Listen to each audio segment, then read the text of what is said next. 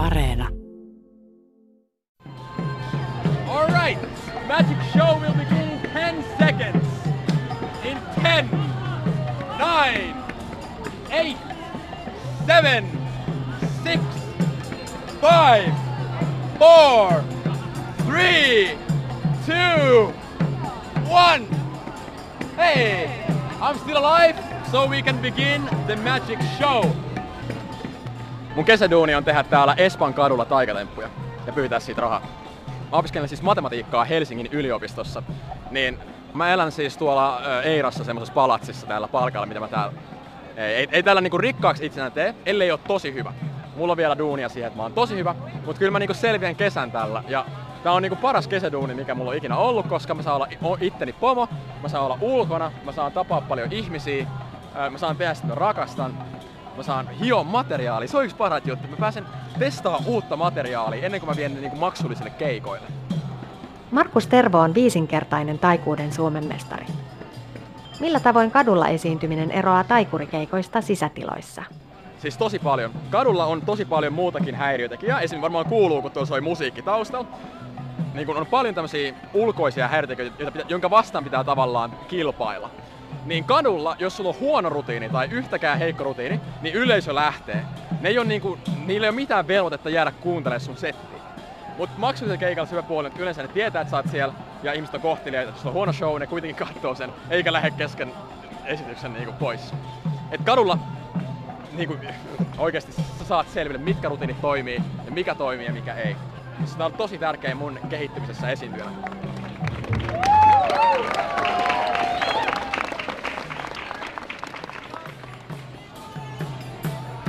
Vuonna 2020 korona on hankaloittanut myös katuesiintyjien toimeentuloa, kun ihmiset välttelevät kaupungilla liikkumista ja kokoontumista tiiviisti yhteen. Kesän lämpiminä hetkinä puistoissa ja terasseilla oli kuitenkin edelleen elämää. Haastattelun taustalla rullaa Hare Krishnojen värikäs kulkue.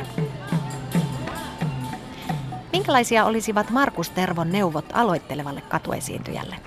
No, no teknisesti sillä, että aurinko paistaa esiintyjien silmiin. Eli jos sä menet esiintymään, kato, että aurinko paistaa sun silmiin, silloin se ei paista yleisön silmiin, ja se on yksi vähemmän häiriötekijä. Öö, toinen, kato paikka, on ra- niinku, jotenkin suht rauhallista. Jos sulla on vaikka seinä sun takana, toki riippuu sun esiintymistyylistä, mä taikurina mulla on tärkeää, että mulla on tavallaan selkä suojassa. Öö, jos sä oot jossain juna-asemalla tai metroasemalla, siellä ihmiset on menossa jonnekin. Ne ei tullut hengaa metroasemalle, ne menee sinne menemäksi jonnekin toiselle jotenkin, joten ne ei todennäköisesti jää katsomaan showta. Voi olla, että jää, mutta varsinkin mun showssa se on tärkeää, että jengi katsoo se loppuun asti. Mu- musiikissa jengi voi kävellä ohi ja antaa rahaa ja se on ok. Eli puistot? Puistot, kadun kulmat. Mä, mä itse esiinnyn pääsemistä puistoissa.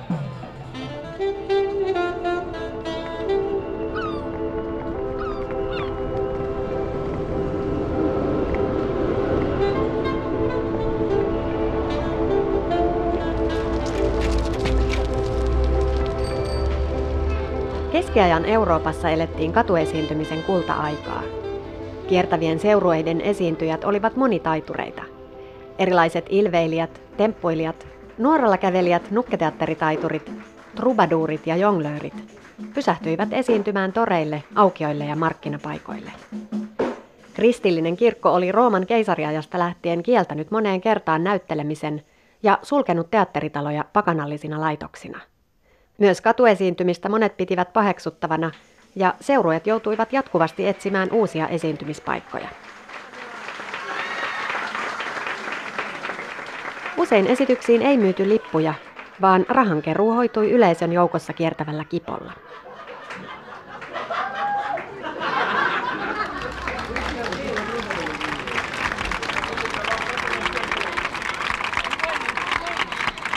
Etelä- ja Keski-Euroopan kaupungeissa 2000-luvulla yleistyneiden ihmispatsaiden historia juurtuu eläviin tauluihin, joista käytetään ranskankielistä ilmausta tableau vivant.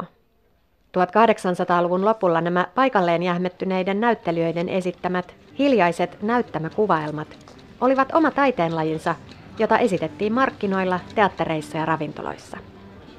Elävien taulujen traditio yhdisti esittävän taiteen kuvataiteeseen. Aivan kuten tekee Barcelonan Ramblalla seisova roomalainen pronssipatsas joka heilauttaa kättään, kun maassa olevaan kuppiin kilahtaa kolikko. Elävien taulujen esittämisen traditioon liittyi mielenkiintoisella tavalla myös puritaanisen ajan sensuuri. Kun naisnäyttelijöitä kiellettiin 1800-luvun Englannissa liikkumasta vähissä vaatteissa näyttämöllä, sääntöjä kierrettiin esittämällä puolipukeiset naiset liikkumattomaksi jähmettyneinä. Palataan vielä hetkeksi tämän päivän Helsinkiin. Pyysin taikuri Markus Tervoa paljastamaan lisää vinkkejä aloitteleville katutaiteilijoille. Ö, isoin vinkki on, että tämä on itsestäänselvyys, mutta jos olet olla hyvä katuesiintyjä, sun pitää olla hyvä siinä, mitä sä teet. Silloin jengi pysyy. Toinen käytännön vinkki on tämä ketju, mikä mulla on tässä edessä. Eli mä oon laittanut maahan ketjun, joka tavallaan merkkaa esimerkiksi alueen. Ja kun mä rakennan yleisöä, yleisön rakentaminen on haastavin juttu katutaikuudessa, niin mä pyydän niitä ihmisiä laittaa niiden varpaat siihen ketjulle eturivin. Tällöin ne on, niillä on suurempi kynnys poistua siitä tilanteesta. Ja kun sulla on ne muutama ihminen vangissa siinä ketjun päällä, niin todennäköisemmin ja nopeammin tulee muita ihmisiä ja saat hyvän yleisön. Ja ää, silloin ne todennäköisesti jää koko show ja todennäköisesti antaa rahaa lopussa. Ja ne nauttii siitä taikuudesta, eikä teet enemmän, koska ryhmässä tunteet vahvistuu. Jos, jos ryhmä ihmisi nauraa tai tuntee taikuutta tai mitä vaan, ne tuntee sen vahvemmin ja ne, niillä on enemmän parempi kokemus. Ja se on vaan kaikki puolin parempi. Eli ketjumaahan. Ketjumaahan, se on niinku, niinku super timanttinen tippi, jonka mä saan.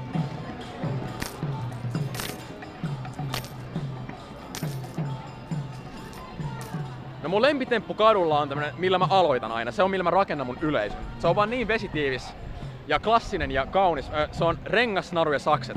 Jos nämä kolme esinettä tavallaan on hassussa vuorovaikutuksessa keskenään. Ja siinä on paljon visuaalista taikuutta, mitä te puhuu. Se on selkeä ne efektit, että ihminen, joka tulee, tulee siihen tilanteeseen, se ymmärtää, mitä tapahtuu. Ja se on hyvä rutiini. Mä, mä tykkään siitä hirveästi. Ja se on ollut pitkän ajan kehitys. Ja kadulla se on kehittynyt. Kadulla siitä on tullut hyvä.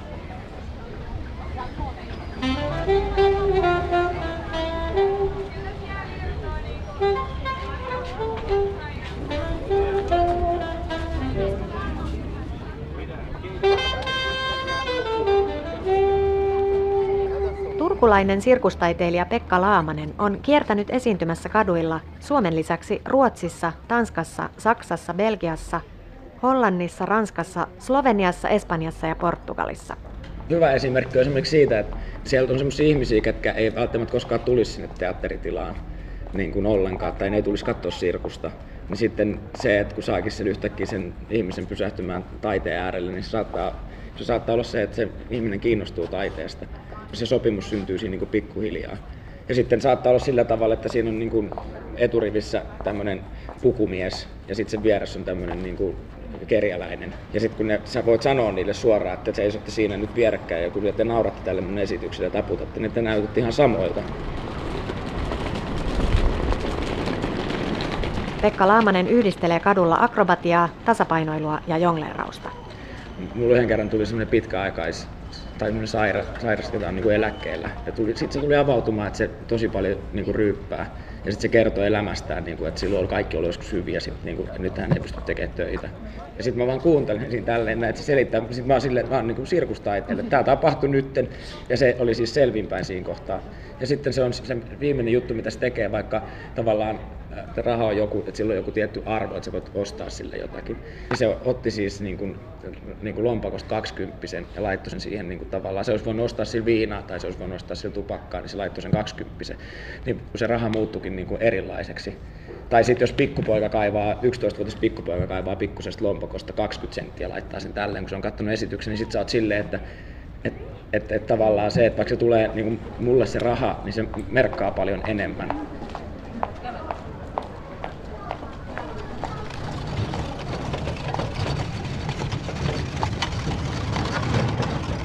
Suomessa katusoittoperinne eli kukoistuskauttaan 1800- ja 1900-lukujen vaihteessa.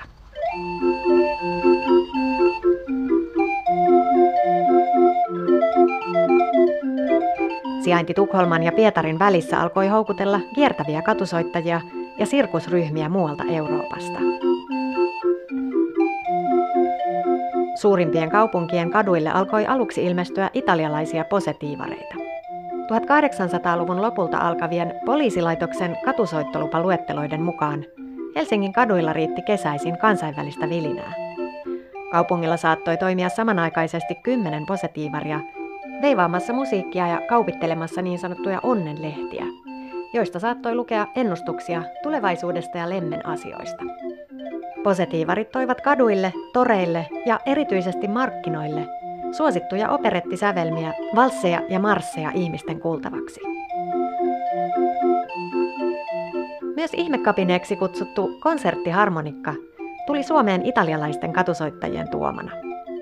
Katusoiton lisäksi harmonikalla alettiin säästää elokuvanäytöksiä. Sotien jälkeen katusoittokulttuuri muuttui. Italialaiset olivat palanneet kotimaahansa, mikä pienensi soittajakuntaa. Toisaalta nyt myös suomalaiset alkoivat esiintyä kaduilla laulaen, soittaen haitaria, viulua, huuliharppua, kannelta ja jopa gramofonia. Samalla katusoiton yhteiskunnallinen asema muuttui.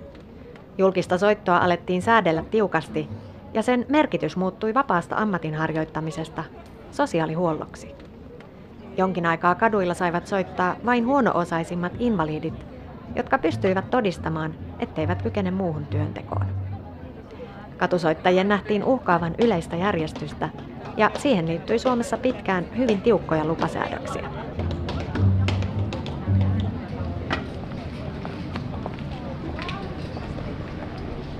Keväällä 1979 Helsingin elävän musiikin yhdistys Elmu alkoi kampanjoida katusoiton vapauttamisen puolesta.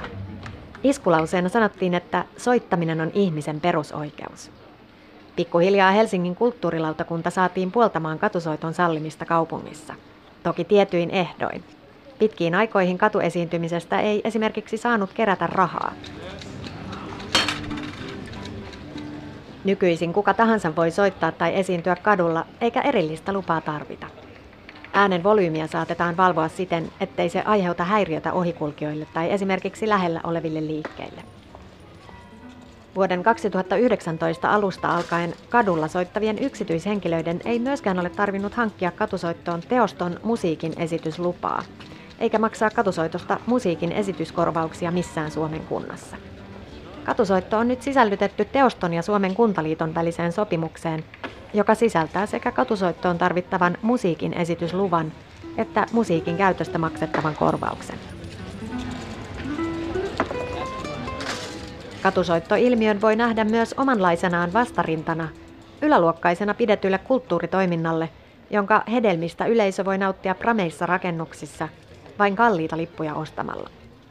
Katusoittoa kuka tahansa voi kuunnella kadunkulmassa ilmaiseksi, ehkä heittämällä avonaiseen viulukoteloon taskun pohjalta muutaman kolikon.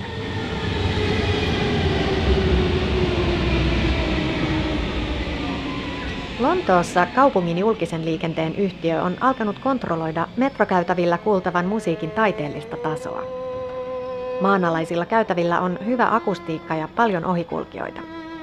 Siellä soittamiseen tarvitaan erillinen lupa, jonka saadakseen on osallistuttava koeesiintymiseen. Eli ei epävireisiä haitareita, vaan laatua työmatkalaisten korville. Toki tässä kohtaa herää myös kysymys siitä, että kuka määrittelee hyvän katumusiikin. Lontoossa onkin käyty yleistä keskustelua siitä, tasapäistääkö systeemi katuperformanssit ja poistaa taidemuotoon oleellisesti liittyvän spontaaniuden.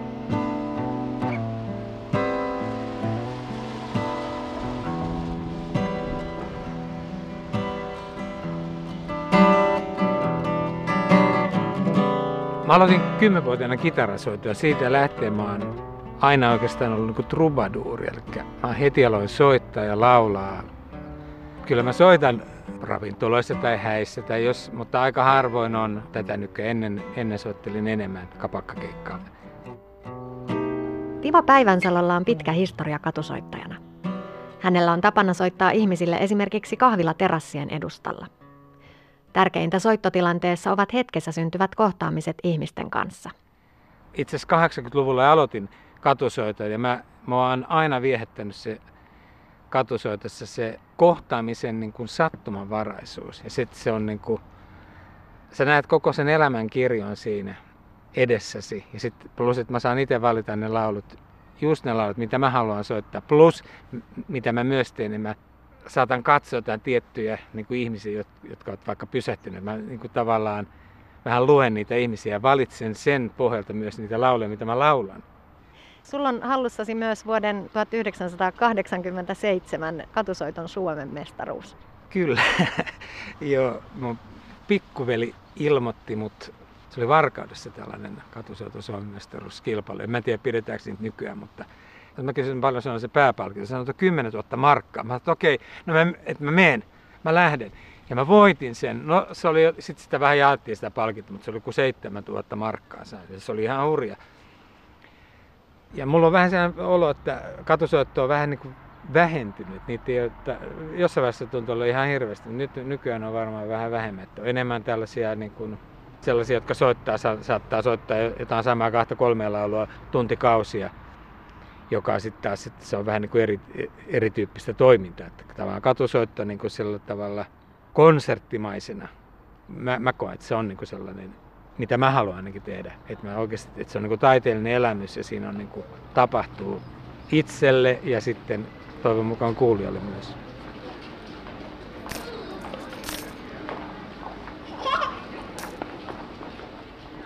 Niin aika usein käy itse asiassa melkein joka kerta, kun käy kadulla soittamassa, niin tietyt laulut, juuri kun joku kulkee ohi, niin se laulun joku fraasi tai koko laulu saattaa just osua sen ihmisen elämään just siihen kohtaan. Aina tulee joku sana, että, että kiitos, että voi hitsi, että, että tämä tarttiin kuulla tänään, kiitos, just se joku lause tai just se tämä biisi, että tätä mä oon miettinyt, että kiitos. Ja mä itse koen niin joka kerta, kun mä oon soittamassa, mä aina tuon niin syviä liikutuksen tunteita, että tuossa kadulla se on, siinä on se sattuma, kohtaamiset, yllättävät kohtaamiset ja se on niin kuin elä, kaikista en, eniten elämänmakuinen tilanne.